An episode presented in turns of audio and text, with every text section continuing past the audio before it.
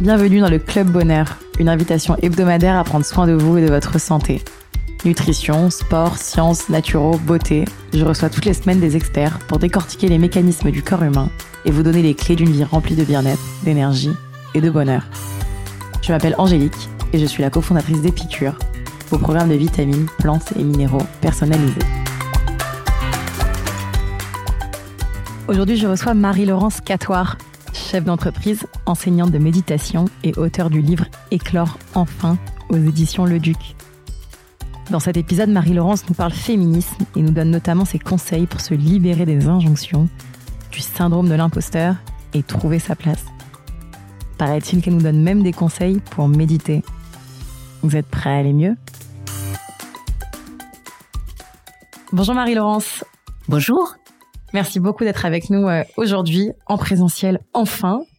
Pour vous présenter euh, à nos auditeurs et auditrices, vous êtes chef d'entreprise, enseignante de méditation et auteur du livre Éclore enfin, un manuel de féminisme décomplexé qui est sorti le 15 février aux éditions Le Duc.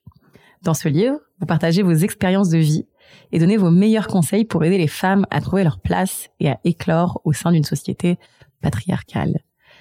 Déconstruire les schémas sociaux, trouver sa place et se libérer des injonctions, voilà de quoi il est question aujourd'hui.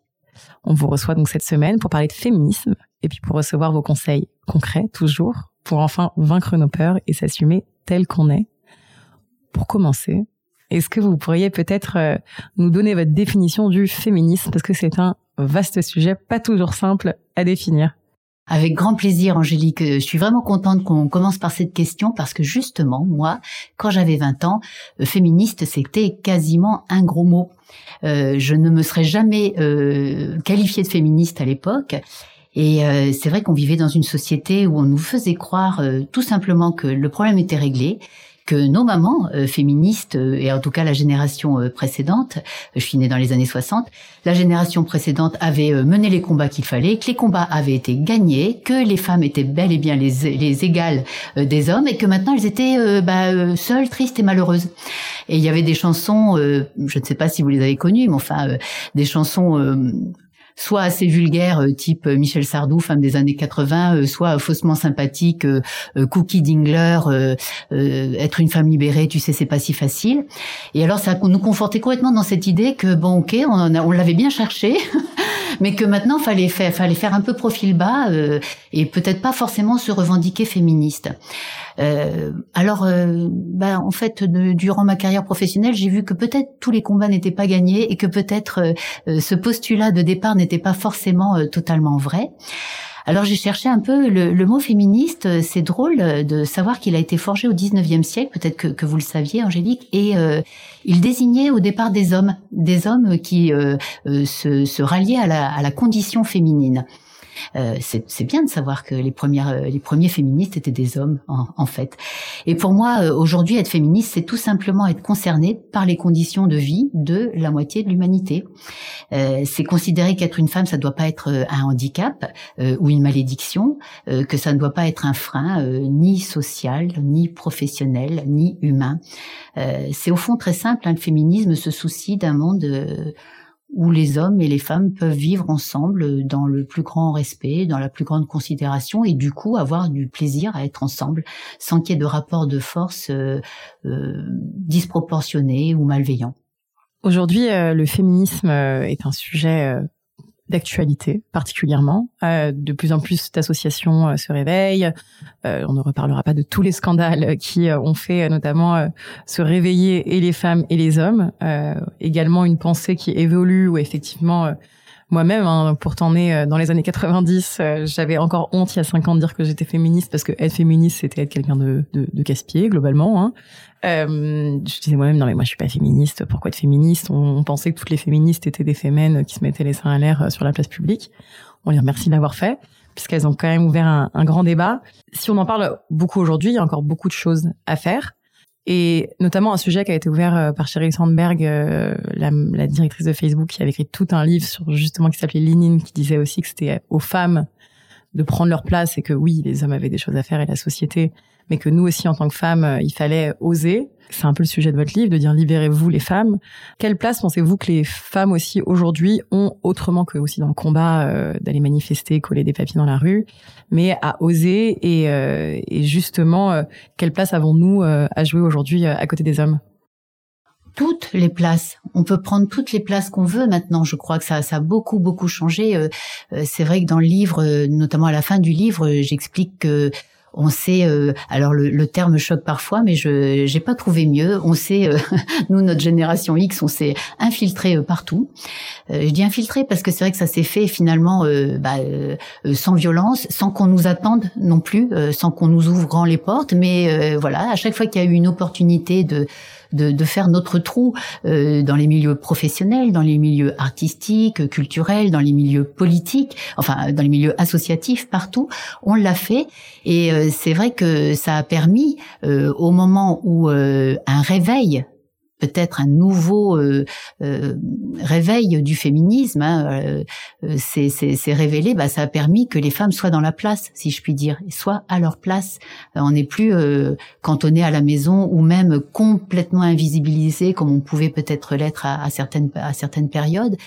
Et euh, le fait qu'on ait fait ce travail comme ça d'infiltration, de, de, alors c'est vrai, euh, le sous-titre de mon livre c'est euh, manifeste des femmes indociles parce que notamment cette génération X, on peut la voir parfois comme, on peut en avoir une image un peu docile, un peu trop discrète, une génération de femmes qui l'a pas trop ramenée pour les raisons qu'on évoquait en début d'enregistrement. Mais en réalité, euh, on, a tenu bon. On a vraiment euh, fait notre, encore une fois, notre trou partout où on pouvait le faire. On a, on a subi, euh, certes, mais enfin, on s'est battu courageusement. Et c'est vrai que ça permet, je crois maintenant, que la parole peut enfin se, se libérer, bah, ça permet qu'on soit là déjà et qu'on que ce soit plus un projet d'être là. Dernièrement, j'ai été interrogée par une par une journaliste qui m'a qui me qui m'a montré elle avait lu le livre et elle m'a montré en fait que ce dont je parlais c'était peut-être un féminisme joyeux et que euh, la méditation était une forme de féminisme joyeux, une possibilité peut-être. On va en reparler hein, bien sûr parce que le sujet du livre euh, c'est euh, trouver sa place, c'est se révéler, c'est se c'est se libérer, mais c'est aussi se réjouir, s'accomplir. Et la méditation est concrètement une manière de le faire. Mais quand je dis qu'on va en reparler, on va définir ce que c'est que la méditation de mon point de vue. C'est surtout pas euh, un outil euh, pour gérer son stress ou pour se calmer. Ça n'a juste rien à voir avec ça. Mais euh, je pense qu'effectivement, si on regarde du côté d'un féminisme joyeux, et peut-être justement briser cette image de la féministe casse-pied, hein, vous parliez, bah, ça va permettre de trouver notre place de façon beaucoup plus simple, beaucoup moins agressive. On a, voilà, je pense que peut-être on a plus besoin, en tout cas en France aujourd'hui en 2022, d'être aussi revendicative et aussi agressive que que, que, c'était nécessaire de l'être peut-être il y a 60 ans, 80 ans ou, ou 150 ans. Hein, ça, ça, ça a bougé. Donc trouver notre place, euh, c'est peut-être montrer qu'on est, euh, parce qu'on l'est, on est des personnes de confiance, on est des personnes avec une expérience hyper valable, on est des êtres humains hyper valables et que ça, ça, ça, ça, vaut de l'or et que, et que ça nous donne une place très naturelle et très simple aux côtés des autres. Oui, puis de toute façon, le, sujet de la place de la femme est, est globalement euh, large, parce qu'effectivement, je pense que ce, ce côté positif euh, est très valable dans les milieux professionnels, par exemple. Moi, je sais qu'aujourd'hui, on est fiers de se créer des réseaux de femmes. Moi, je sais qu'avec mes copines, on est fiers de se faire, des dîners de, de power woman, euh, à se dire on est des stars. C'est vrai qu'on n'a jamais dit les power men parce que globalement, apparemment, c'est les femmes qui doivent être appelées des power women parce qu'elles ne le sont pas à la base. Mais c'est vrai qu'il y a quelque chose de, de fierté, de se dire on va, c'est bon, on est prête à tout casser, on va s'aider, etc. Je pense qu'il y a encore des sujets effectivement euh, peut-être plus liés au harcèlement, euh, euh, où il y a encore un petit peu besoin de colère et de, et de s'énerver, euh, parce que c'est effectivement des sujets sur lesquels euh, Aujourd'hui, on a encore euh, du mal euh, à avancer. Euh, la colère, j'en parle beaucoup. La colère, ça m'intéresse énormément parce que moi, je suis, je, je, suis très familière de la colère et c'est vraiment une énergie que je connais bien, que je rencontre souvent, même encore maintenant et même après 20 ans de méditation. Il n'y a aucun problème avec ça mais au lieu de la laisser m'empoisonner euh, par une pratique méditative notamment, euh, je, je, la rencontre pour de bon, je vois, je la rencontre vraiment pour de bon, c'est-à-dire physiquement, qu'est-ce que ça fait, où c'est, quel goût ça a, comment ça, comment ça me, comment ça me fait vibrer, voilà. Et euh, il y a plein de scènes colère dans dans dans cet article sur le, le féminisme joyeux. Je parle justement de la colère. La colère, elle peut être très saine. La colère, c'est une réponse à l'injustice. Donc il y a vraiment quelque chose de très beau dans la colère. L'idée, c'est de ne pas la retourner contre soi, de ne pas s'empoisonner avec, et non pas et de pas non plus en faire une posture.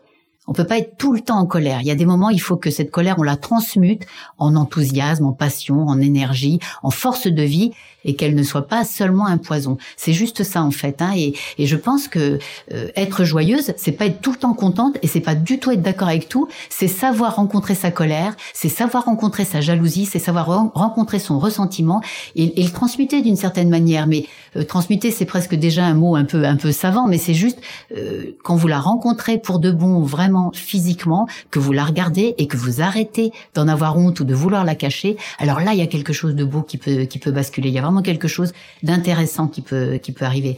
C'est pour ça que je dis que la méditation, c'est surtout pas pour se calmer. Euh, je dis dans le livre, moi, quand j'ai rencontré la méditation, euh, j'avais vraiment pas besoin de me calmer. J'avais l'impression d'être déjà anesthésiée. J'avais tout anesthésié. J'avais anesthésié mes sensations corporelles. J'avais oublié mon corps. J'étais devenu un mec comme les autres, un homme comme les autres, hyper efficace au boulot, hyper rationnel. Enfin, tout bien. J'avais coché toutes les bonnes cases, mais j'avais plus de corps. Et pourtant, j'avais fait trois enfants. Et pourtant, bon. Et donc, la méditation, ça m'a réveillée. Ça m'a réveillée. Et ça m'a permis de rencontrer justement tout ce qui faisait obstacle je parle dans le livre, dans la deuxième partie, de, de, de ces peurs que j'ai pu rencontrer. La peur de la mort, qui est quand même quelque chose, mais de, mais de, mais de, mais de, d'énorme quand on donne la vie. Moi, j'ai donné la vie à mon premier enfant, j'ai vu que je lui donnais la mort aussi. Enfin, je veux dire, c'est, si on est un tout petit peu sensé, on, arrête de se cacher de, de ces choses-là. Mais justement, rencontrer ça, la peur d'être, de la peur d'être mortelle, la peur d'être brutale, trop autoritaire, pas assez féminine, la peur de pas être assez intelligente, idiote. Eh bien, la méditation m'a permis de rencontrer tout ça, d'y aller, aller, courageusement. C'est pas toujours drôle, c'est pas toujours euh, un chemin euh, euh, semé, comme on dit, tapissé de pétales de rose, avec des petites, euh, des jolies lumières et de la jolie musique. C'est quand même un acte courageux, mais c'est génial parce que ça change tout dans votre vie quand vous commencez à pouvoir regarder ça euh, sans vous faire mal. C'est juste génial. C'est vrai que ce sujet de comment réagir à ces scènes est, une vraie question. Moi, je sais que en ce moment, c'est même un, vrai questionnement que j'ai moi de me dire comment est-ce que je dois réagir au réchauffement climatique, comment je dois réagir au conflit en Ukraine, est-ce que justement je dois être en colère, très en colère. Et euh, effectivement, moi, c'est une émotion que je connais bien, mais que j'aime pas trop quand elle m'habite trop longtemps. Globalement, elle est elle est difficile à vivre au quotidien. Est-ce que, au contraire, je dois avoir une vraie confiance dans la vie et me dire, ah bah non, ça va s'arranger, on va s'en sortir. Finalement, on est des âmes qui voyagent. Est-ce que euh, je dois au contraire m'engager, me dire, bah je vais aider à faire changer le monde? Et c'est une vraie question. C'est une euh, vraie question, absolument. Je pense pas qu'on soit que des âmes et que ça va s'arranger. Euh, c'est vraiment intéressant tout ce que vous tout ce que vous évoquez parce que c'est absolument toutes les pensées par lesquelles on passe. Hein. Alors, moi, je vais revenir à la méditation parce que c'est ce que je connais bien et c'est ce qui m'a, euh, contre toute attente, puisque je ne me considérais absolument pas comme quelqu'un de spirituel. Pour moi, euh, la méditation, c'était pas pour moi. Et puis, bah, je suis quand même tombée dedans, donc ça devait être pour moi.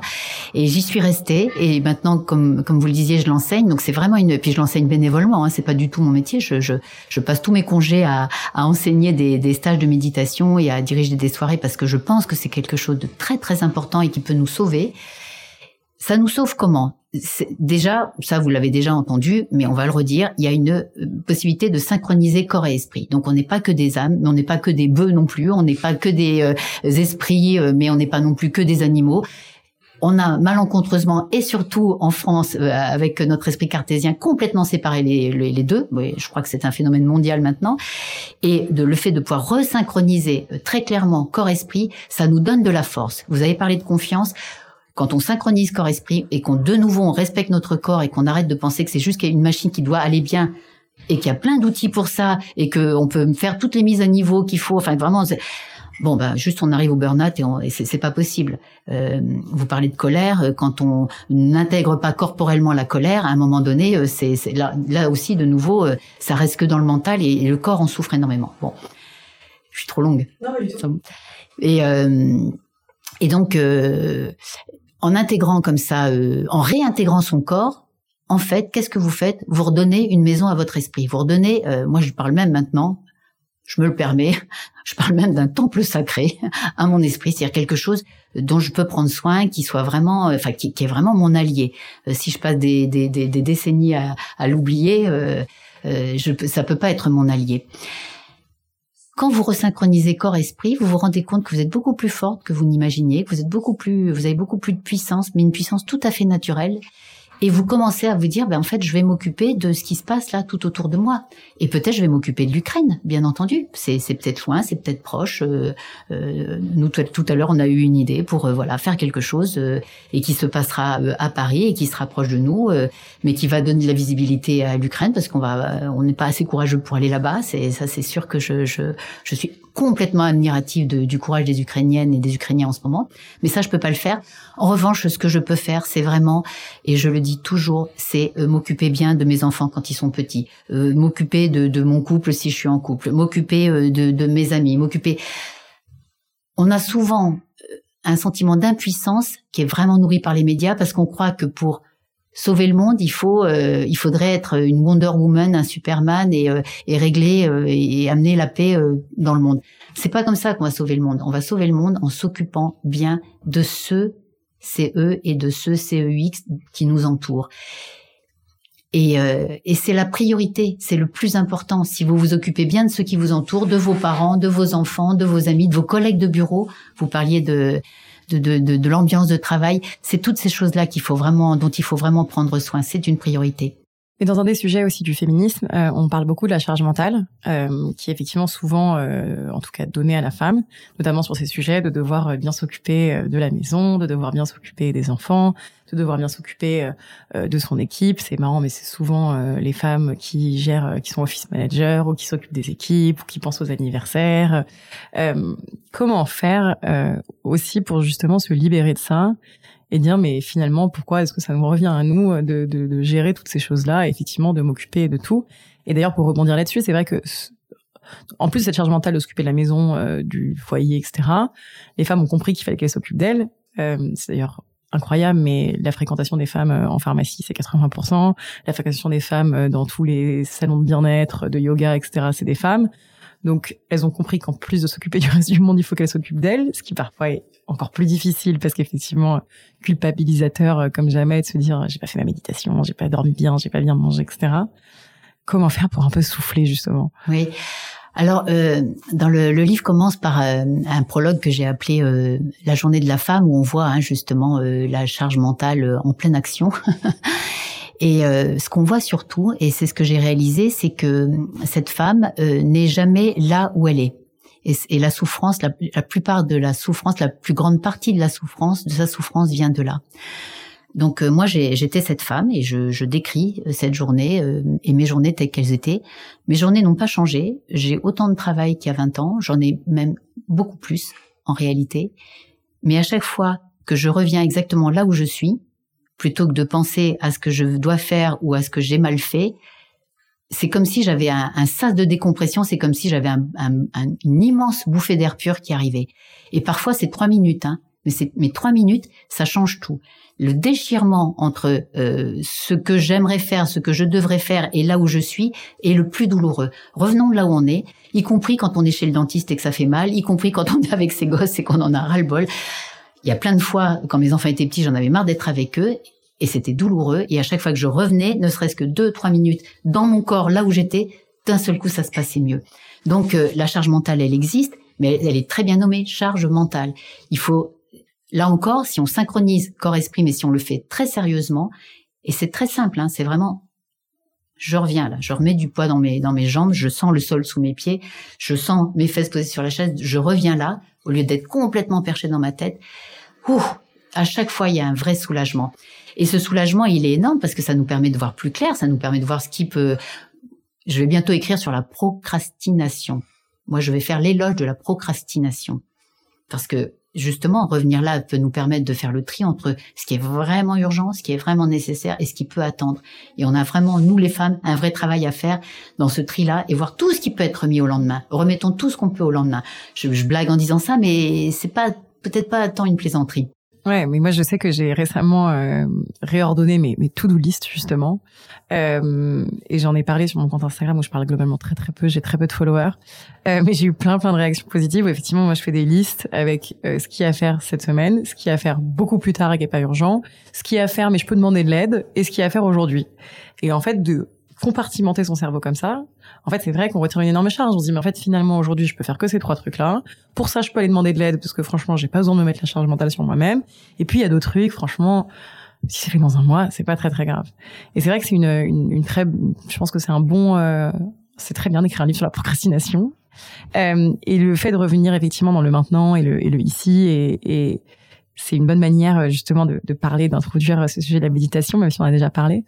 Euh, Peut-être que vous pouvez du coup nous définir la méditation, puisqu'apparemment vous avez votre propre définition, et nous parler un petit peu votre pratique. Oui. Parce qu'il y a plein de différentes manières de méditer. Oui, euh, en fait, méditer c'est très simple. Hein, c'est s'asseoir en silence sans bouger euh, pendant quelques minutes ou quelques dizaines de minutes. Euh, donc c'est aussi simple que ça. Mais ce qu'il faut dire quand on dit revenir dans l'ici et maintenant, peut-être que ce qui nous trompe, c'est qu'on croit que revenir dans l'ici et maintenant ou revenir au moment présent, ça va être agréable et que ça va être du plaisir. Parce qu'en fait le moment présent il est forcément euh, formidable et c'est forcément carpe diem. Et c'est pas du tout vrai. C'est-à-dire que encore une fois alors bon encore une fois euh, je veux pas je veux pas noircir le tableau parce que moi je trouve que c'est une vraie vie humaine. C'est une vie où justement on peut accueillir euh, les moments agréables, les moments désagréables, où on peut accueillir les peines, les souffrances, les joies, euh, où on peut euh, euh, justement surfer avec les facilités et les obstacles. Et c'est ça une vraie vie humaine. Et ce qui nous plante, c'est de nous faire croire et de nous faire croire à nous-mêmes et de faire croire aux autres que euh, si on n'est pas heureuse tout le temps, si on n'est pas euh, euh, bien, bah on est une loseuse, on est une ratée. Mais pas du tout. Je veux dire, réussir sa vie, c'est pas être heureuse. Réussir sa vie, c'est ou alors c'est une joie bien au-delà du, du de, de, de, la peine et de, et, du, et de la satisfaction. Donc ce que j'aime bien avec la méditation, c'est que oui, ça nous apprend à revenir à l'ici et maintenant, c'est-à-dire Qu'est-ce qu'on fait exactement? On se rappelle qu'on est là et pas ailleurs, et on commence à goûter l'expérience de ce que c'est que d'être là. Une expérience très concrète, très physique. C'est quoi d'être là? Oh, j'avais pas vu que j'étais si fatiguée. J'avais pas vu que j'étais si énervée. J'avais même pas vu que j'étais en colère. Et pourtant, je le sentais dans mes mâchoires, mais je l'avais pas réalisé, etc. Ou j'avais pas vu que j'étais si détendue. Tiens, mais en fait, je suis complètement apaisée. Tiens, j'ai l'air d'être contente de, de, ma journée, etc. Donc, c'est vraiment rencontrer ce qu'on vit au lieu, donc, le vivre en direct au lieu de le vivre en différé. La journée de la femme, c'est vraiment ça aussi. On vit beaucoup de choses en différé y compris des choses agréables qu'on n'a même pas le temps de goûter et on se dit une heure après, deux heures après, ah mince, c'est vrai, tiens, il m'avait fait un gentil sourire, il m'a dit un mot gentil, j'ai pas pris le temps de m'arrêter ou bon. Donc c'est vraiment commencer à, à, à réduire cette, euh, ce décalage entre ce qu'on vit et ce qu'on pense ce qu'on, de, ce qu'on vit. Hein, c'est ce que j'appelle la vie en direct plutôt que la vie en, défi, en différé. La méditation, c'est la voie royale pour ça. On s'assoit, on ne parle plus, ce qui pour moi est, vous imaginez déjà quelque chose d'assez euh, colossal. on ne bouge plus, ça aussi pour moi c'est assez colossal. Et, euh, et je commence à regarder ce qui se passe, mais très simplement. Et c'est même pas de l'analyse, hein, c'est vraiment de la sensation, c'est vraiment de l'expérience corporelle, de l'expérience sensorielle, dans laquelle tout est inclus, parce qu'en réalité les pensées sont aussi une expérience euh, corporelle. Si on n'est pas de corps, on penserait pas. Donc euh, c'est pour ça que je disais, euh, c'est pas euh, c'est pas un outil pour se calmer, c'est pas une technique de bien-être. Euh, on reparlera du bien-être après, parce que c'est très important d'en parler dans votre podcast, bien entendu. Ça s'appelle le club bonheur. C'est il faut, faut qu'on arrive à définir aussi bonheur et bien-être. Hein, c'est important. Mais on rencontre ce qui est, et si ce qui est n'est pas agréable, on accueille ça et on regarde ce qu'on peut faire avec ça, très tranquillement, très. on a on a le cadre de l'assise, on a le cadre de l'immobilité, on a le cadeau du silence à partir de là, euh, voilà, on n'a qu'une chose à faire, c'est accueillir et regarder avec un peu plus d'intelligence. Et ça, ça développe vraiment une intelligence corporelle. Notre corps, non seulement il redevient notre maison, il redevient un, lieu euh, euh, où on peut avoir de, de, la confiance, mais il redevient intelligent. Il redevient, il, il commence à être une boussole. J'ai une intelligence corporelle que j'ai oubliée parce que je croyais que c'était pas intéressant parce que on est dans un monde où euh, l'expérience féminine est moins importante que la pensée d'un homme. Ça, c'est Iris Bray qui dit ça dans le regard féminin. Et on est vraiment dans un monde où l'expérience féminine est moins, moins importante que la pensée d'un homme. Eh bien, je retrouve mon expérience féminine qui appartient aussi aux hommes s'ils s'en donnent la peine. Hein. J'en connais plein qui ont des vraies expériences corporelles. On retrouve cette expérience corporelle et le corps redevient une boussole et quelque chose d'intelligent qui peut nous guider dans la vie.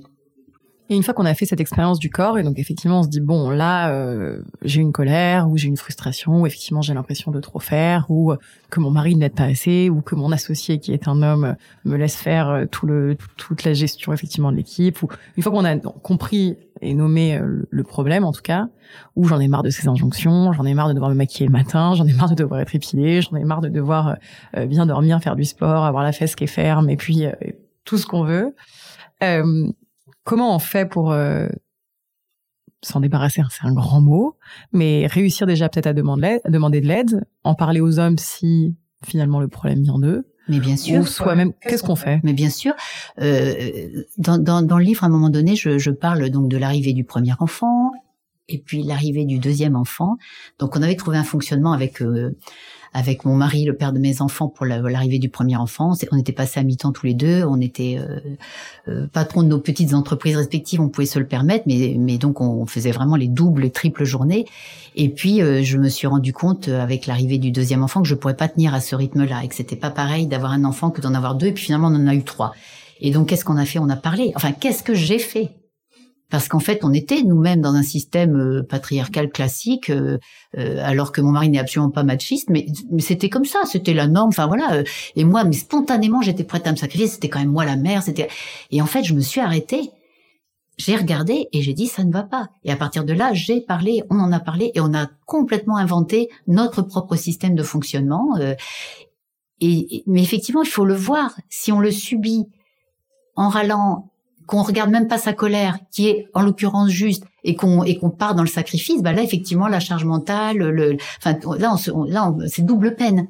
Je me suis arrêtée, j'ai regardé, j'ai senti, j'ai commencé à comprendre et j'ai pu en parler. Et en parler en trouvant des solutions, en inventant des solutions. Les solutions on les connaît pas d'avance. Ce qui est génial quand on plus on pratique, plus on médite, plus on sait que rien n'est décidé d'avance et qu'on peut vraiment inventer sa vie. Mais c'est pas des, des mots, c'est pas un rêve. Ce que je dis, moi, je considère que j'invente ma vie chaque jour, chaque année, et, euh, et c'est un peu ce que je raconte dans le livre. On voit un parcours de femme qui a inventé sa vie à partir du moment où elle a décidé de se poser, de regarder euh, intelligemment euh, ce qui lui arrivait. Et puis, ce qui est vrai, c'est qu'on reproche aux hommes parce que le système patriarcal, c'est les hommes, etc. Mais aujourd'hui, une, une bonne, je sais pas si c'est la majorité, mais en tout cas, il y a beaucoup d'hommes qui sont prêts à entendre finalement, effectivement, les injonctions, euh, ils les vivent, mais on les vit aussi. Enfin, c'est-à-dire que, comme comme vous le disiez, c'est pas c'est pas tant lui qui vous a dit occupez-vous des enfants que vous qui vous êtes mis à, vous en occuper.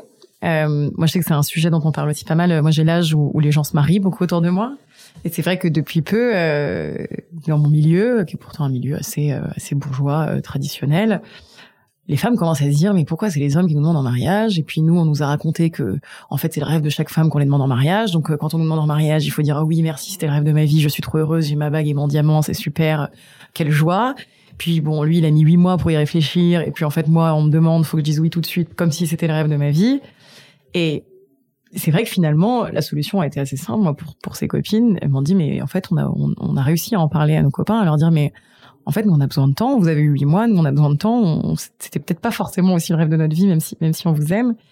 Et je pense que les hommes sont un peu troublés parce que bah, eux-mêmes, on leur a fait croire que de toute façon, les filles rêvent toutes d'être mariées et que ah, elle nous fait chier, donc on arrive à faire jouer la montre parce que vraiment, elles ont toutes super envie de ça. Mais finalement, c'est vrai que moi, j'étais très surprise et, même si je, m'en doutais, enfin, j'aime mes, mes, copains et je sais que les hommes réfléchissent aussi, tous sont beaucoup compris et on dit mais effectivement en fait on va devoir réinventer tout ça ensemble. Et en fait effectivement on n'avait pas compris ça on l'avait pas anticipé. Et, et c'est joli ce qui se passe en ce moment je pense effectivement pas dans la colère mais plutôt dans la dans la réflexion dans ce ce, ce fait de réinventer un nouveau monde. Euh, c'est très beau ce qui se passe sur les congés paternité. Et puis les hommes sont eux-mêmes je pense très heureux de pouvoir s'occuper de leurs enfants. Euh, mais il y a un sujet où, où, je trouve que les femmes en tout cas que je vous disais je vous en parlais euh, avant qu'on commence à enregistrer le podcast, et vous en parlez dans le livre, on a encore du mal euh, à se défaire, c'est ce syndrome de l'imposteur, où c'est vrai que moi j'ai toute une bande de copines, euh, on était des très bonnes élèves hein, globalement, on était même des meilleurs élèves que nos, que nos copains, on a tout très bien réussi dans la vie, des bosseuses, et puis... Euh, moi, je sais que je suis entrepreneur, on me dit toujours, mais pourquoi, comment t'as osé, comment t'as fait? C'est souvent les filles qui me posent la question mais parce que moi j'en serais jamais capable, mais parce que moi je, je ne peux pas, mais parce que euh, t'as les meilleures études du monde. Comment est-ce qu'on fait et, comment on va réussir à expliquer aux femmes qu'elles sont aussi capables que les hommes et qu'elles peuvent y aller? Bon, c'est vraiment précisément ce que j'essaie de faire euh, dans le livre. Hein, c'est une, une, jolie question. Euh. Je pense que je pense qu'effectivement, peut-être pour certaines notre éducation, peut-être pour d'autres juste le contexte social, juste euh, voilà les, les, préjugés aussi euh, que qu'on intègre complètement, hein, qu'on a complètement intégré, euh, nous amenuisent. Par exemple, euh, ce que j'ai découvert, je savais moi que j'étais quelqu'un d'assez moi je disais brutal. Alors quand les quand je dis ça les gens disent mais non t'es pas brutal. T'es alors on va dire brusque. En tout cas quelqu'un de quand même très très dynamique. Direct. Ouais très direct. Merci. Euh, direct très autoritaire. Euh, enfin voilà une certaine une certaine force. Et ça je l'ai vraiment étouffé euh, jusqu'à ce que je j'étais comme ça petite. Et puis après en rentrant dans la vie professionnelle je l'ai étouffé. J'ai dit mais non une femme c'est pas ça. Une femme ce n'est pas ça. Et il a fallu que je le retrouve et que je donne droit à ça. Je donne cet exemple parce que je pense qu'on se, on s'auto-brime beaucoup nous-mêmes en essayant de correspondre à une image de ce que serait une femme. Alors on a peut-être chacune une idée de ce que serait une femme. Hein. Ça peut être euh, une super mama, une Wonder Woman, une, une, girl power, enfin tout ce qu'on veut. Mais en tout cas, on a toujours une idée qui en fait nous contraint. Parce qu'en fait, il faut qu'on aille rencontrer qui on est. On ne sait pas d'avance quelle femme on est. C'est ça qui est très beau. Et souvent, ce qui va faire peut-être notre singularité, ce qui va faire notre notre notre originalité, ce qui va faire donc notre notre force euh, de créativité, d'entrepreneuriat, etc. C'est souvent des choses qu'on considère nous comme des défauts, des choses qui sont pas forcément à mettre en valeur. Là encore, la méditation, en rencontrant justement moi ma brutalité, ma peur d'être brutale surtout, ma peur de d'être gaffeuse, ma peur de, de parler trop vite, etc. J'en ai fait un atout alors, c'est pas que je sois fière d'être brutale et gaffeuse, mais je n'en ai plus honte. Je n'en ai plus honte. Et quand ça arrive, je dis, tiens, c'est en train de me dire quelque chose. Peut-être que, effectivement, dans cette situation, il faut que je m'impose. Alors, je le fais peut-être maladroitement, mais en tout cas, là, il faut que je m'impose. Comment je vais le faire euh, plus adroitement? Donc, voyez, quand on, quand on a euh, comme ça intégré un tas de conformisme sur ce que devrait être une femme, qui devrait donc dire oui tout de suite à une demande en mariage, par exemple, ça nous empêche d'être vraiment la femme qu'on a à devenir. Et, nous, notre boulot, c'est de devenir qui on doit être. Et on ne sait pas d'avance, encore une fois. C'est quelque chose qu'on qu'on peut inventer, qu'on peut explorer. On est toujours, mais très surprise par euh, ce qu'on découvre euh, en nous-mêmes. Moi, je suis toujours surprise de la manière dont j'ai élevé mes enfants. Tant que j'ai voulu être une bonne maman, patiente, euh, euh, mais vraiment, euh, vraiment patiente, mais vraiment patiente, mais vraiment gentille. Et un jour, j'ai dit, mais qu'est-ce que c'est que ce bazar? Moi, je suis autoritaire eh ben je vais être une mère autoritaire, je vais mettre le haut là. Ça a tellement soulagé mes enfants. Mais ça les a tellement soulagés et on en parle encore maintenant. Euh, à l'adolescence, ça a été pareil. Je, moi, j'ai mis en place la tolérance zéro. J'en parle dans le livre. Moi, c'était tolérance zéro à, l'agression de, mes ados. Ils ont vite compris. Et, enfin voilà.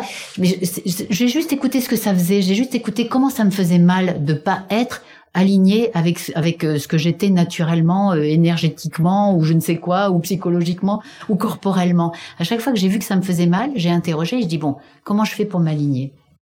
Et donc concrètement, euh, comment est-ce qu'on médite? Alors, c'est combien de temps par jour? C'est où? Dans quelle position? Comment? Quel exercice pour commencer? Oui. Comment est-ce qu'on fait Alors, selon Marie-Laurence Catois Alors là, j'ai écrit plusieurs livres sur le sujet euh, chez le Duc, hein, justement, la méditation, la méditation de la bienveillance, vive la méditation.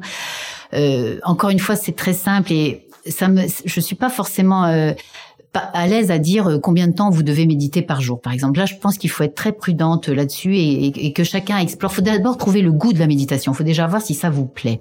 Euh, donc, on s'assoit en silence. Moi, chez moi, j'ai un coussin parce que j'aime bien méditer sur un coussin, mais on peut très bien méditer sur une chaise. Là, vos chaises, elles sont super. On peut tout à fait méditer, euh, vraiment s'ancrer dans le sol, avoir un, avoir une posture un peu digne, être en rapport quand même avec une, une forme de, de, de fierté. Ça, c'est vraiment important. La méditation, c'est une posture digne et fière qui nous met en relation avec ça. Et puis on fait silence pendant 10 minutes, 15 minutes, 20 minutes. Si quelqu'un arrive à méditer 10 minutes par jour de nos jours, c'est déjà extraordinaire. Donc ça, c'est très simple. Quand on est assis sur un coussin, on est assis un petit peu en tailleur. C'est pas du tout une posture de yoga, hein. c'est une, assise euh, très naturelle. Et puis quand on est euh, assise sur une chaise, on a, on a juste la plante des pieds bien en contact avec le sol. Les mains posées sur les cuisses parce que c'est très simple aussi. Donc c'est vraiment simple. Ce qui va compter après c'est la c'est la régularité. C'est vrai qu'on dit que c'est mieux de pratiquer un peu tous les jours que euh, deux heures de temps en temps, euh, ce qui est, d'ailleurs très très très violent, très douloureux. Et puis en fait pour trouver le goût de la méditation, euh, on va on va on va à des soirées pour apprendre à méditer avec d'autres. On va à des stages pour voir si ça nous plaît avant de se lancer. Moi moi j'ai fait j'ai commencé par un stage j'ai vu que ça allait changer ma vie. Euh, voilà, je suis vraiment, j'ai l'impression d'être Obélix qui est tombé dans la marmite. Alors beaucoup plus vieille qu'Obélix probablement, mais d'être tombé dans la marmite de la méditation parce que je me suis tout de suite inscrit à un stage de huit jours. Et c'est vrai que c'est ça qui m'a permis de, de de, de, de, nourrir, enfin de comprendre que ça allait être une direction euh, nouvelle dans ma vie. Mais après, il y a plein de choses qu'on peut faire de, de, dans un esprit méditatif. Pour vous donner un petit conseil euh, aussi euh, pratique, euh, un rituel au quotidien, ça faisait partie de vos questions. Moi, quand j'arrive tous les matins au bureau, j'ai mon petit rituel trois fois trois minutes. Parce que j'arrive au bureau, soit j'ai pris les transports en commun, soit j'y vais à pied. Je suis à trois quarts d'heure de, de, de, la maison. Mais en tout cas, voilà, j'ai bougé, quoi. J'ai bougé, j'ai bougé. Donc déjà, j'arrive au bureau, plutôt que de continuer sur cette lancée à bouger, bouger, et à, comme un, vous savez, un chien dans un jeu de quilles, et en, en mes collaboratrices et tout, je vais dans mon bureau, je me pose. Je me pose trois minutes sans rien faire, mais sans rien faire du tout. J'ai un petit chronomètre, un petit timer. Trois minutes sans rien faire. Ensuite, trois minutes de méditation formelle. Donc, par exemple, méditation euh, où, je, réalise juste, je me rappelle juste que je respire. Ou une méditation où je me rappelle juste que je suis bien ancré dans le sol. Trois minutes. Et après trois minutes, ma to-do list. La to-do list dont vous parlez. Et la to-do list, c'est trois minutes. C'est pas quatre minutes, c'est pas cinq minutes, eh bien, ça change complètement ma journée. Trois fois trois minutes. Et c'est important de commencer par ne rien faire du tout, même pas chercher à méditer. Parce que chercher à méditer, c'est déjà une injonction aussi. On peut s'autoriser à ne rien faire du tout. Peut-être que même la meilleure des méditations, c'est de ne rien faire du tout. Mais rien faire du tout, ça veut pas dire regarder la télé. Ça, c'est vraiment ne rien faire. Vous êtes assise. Et même, vous laissez votre esprit divaguer. Vous n'essayez même pas de chasser les pensées. Rien du tout. Vous ne faites rien. Et c'est tellement bon dans nos vies dans nos vies de dingue, chargées mentalement, de femmes pressées. C'est tellement bon, trois minutes, c'est rien. Et puis après trois minutes d'ancrage et trois minutes de to-do list. Mais il y aurait d'autres choses à faire aussi. Euh. moi, ce que j'aime beaucoup, c'est, euh, la méditation m'a vraiment permis de regarder les autres d'une autre manière. Enfin, de les regarder pour de bon, en réalité. Quand on dit revenir à l'ici et maintenant, c'est quoi? Ben, C'est pas revenir à l'ici et maintenant, bêtement, et puis non, c'est par exemple regarder la personne avec qui on est, mais la regarder pour de bon, être vraiment avec elle. Et ça, ça m'a beaucoup libéré, euh, par exemple, du dictat de la beauté. Il y a beaucoup de dictats hein, pour les femmes. Euh, vous me dites, vous avez pas, évoqué plusieurs fois le sommeil. Hein, J'en parle aussi dans le livre. Le dictat, euh, voilà, si t'as pas tes 8 heures de sommeil, t'es foutu, euh, ou t'es 9 heures, ou t'es 7 heures, ça dépend des gens. Euh. mais ça, c'est pas forcément vrai. bon, et il y a le dictat de la beauté. Je pense que malheureusement, ce sera celui dont on aura le plus de mal à se défaire.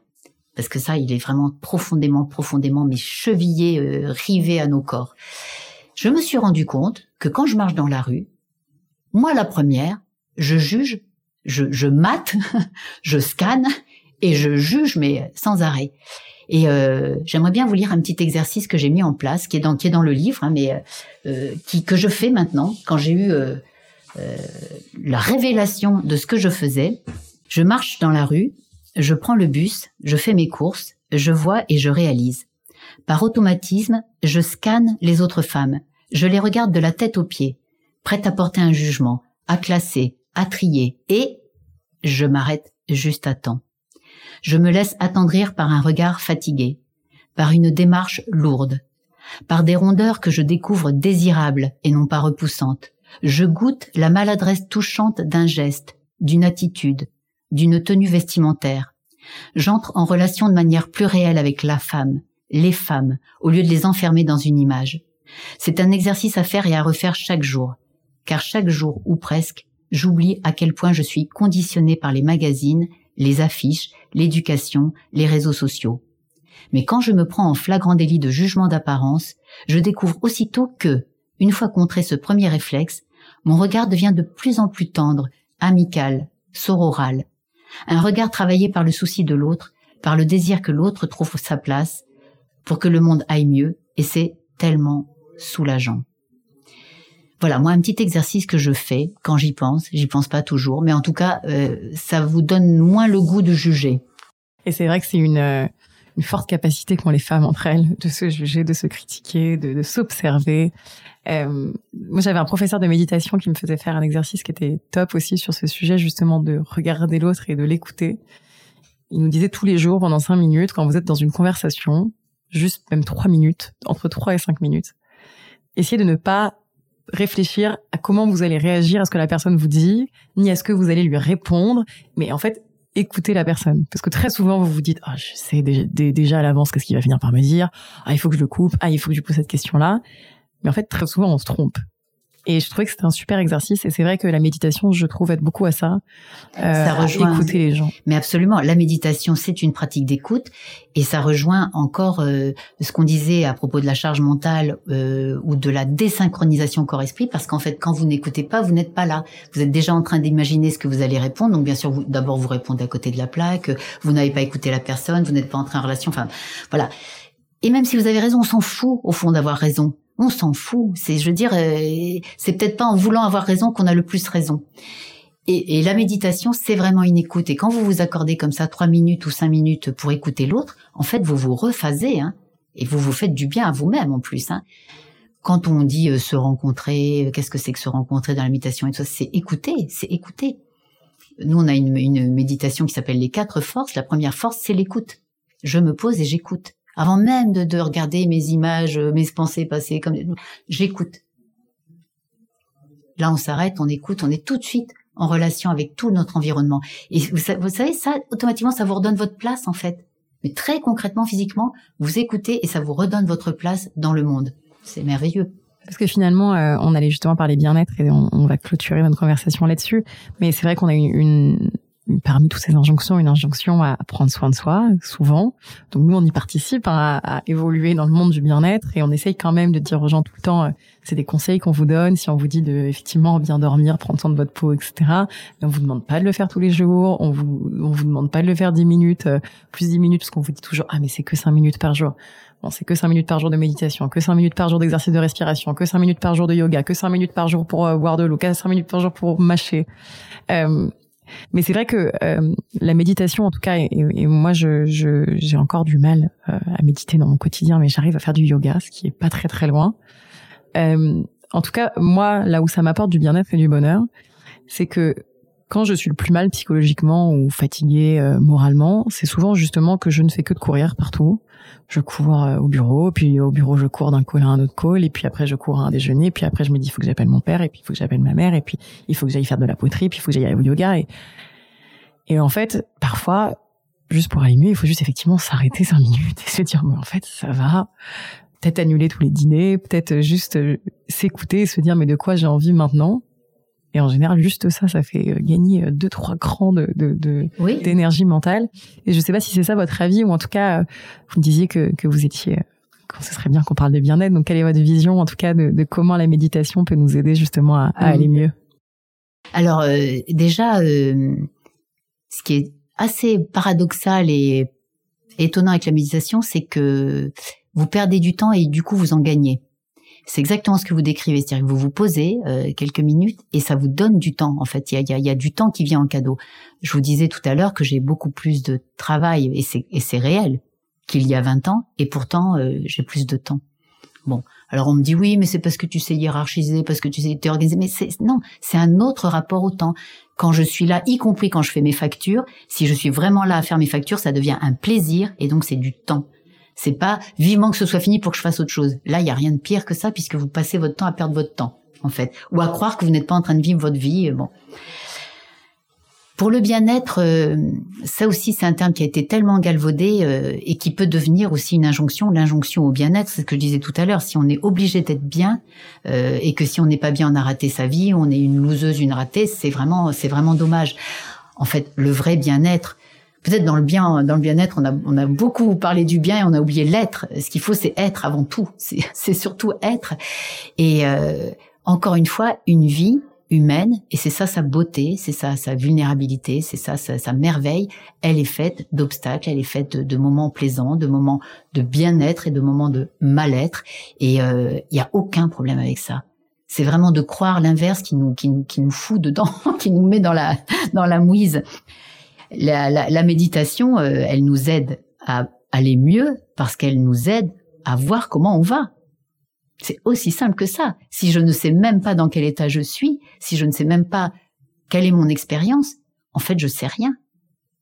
Hors de mon expérience, qu'est-ce qui me reste? Il me reste mes mentalisations, mes projections, mes, mes, mes, regrets, mon ressentiment, mes, mes, mes, mes fantasmes qui ne seront jamais réalisés. Non, ma vie, c'est mon expérience. Enfin, moi, en tout cas, c'est ça qui m'aide beaucoup. Et pour moi, la méditation, c'est la rencontre avec mon expérience. Donc, à partir de là, je suis sauvée. À partir de là, euh, voilà, je peux agir dans le monde, je peux, je peux m'autoriser à être et pas à être quelqu'un ou à être mieux ou à être une meilleure version de moi-même. Non, juste à être.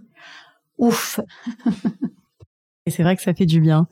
Euh, on va passer à notre petit format de questions-réponses rapides. Est-ce que vous êtes prête?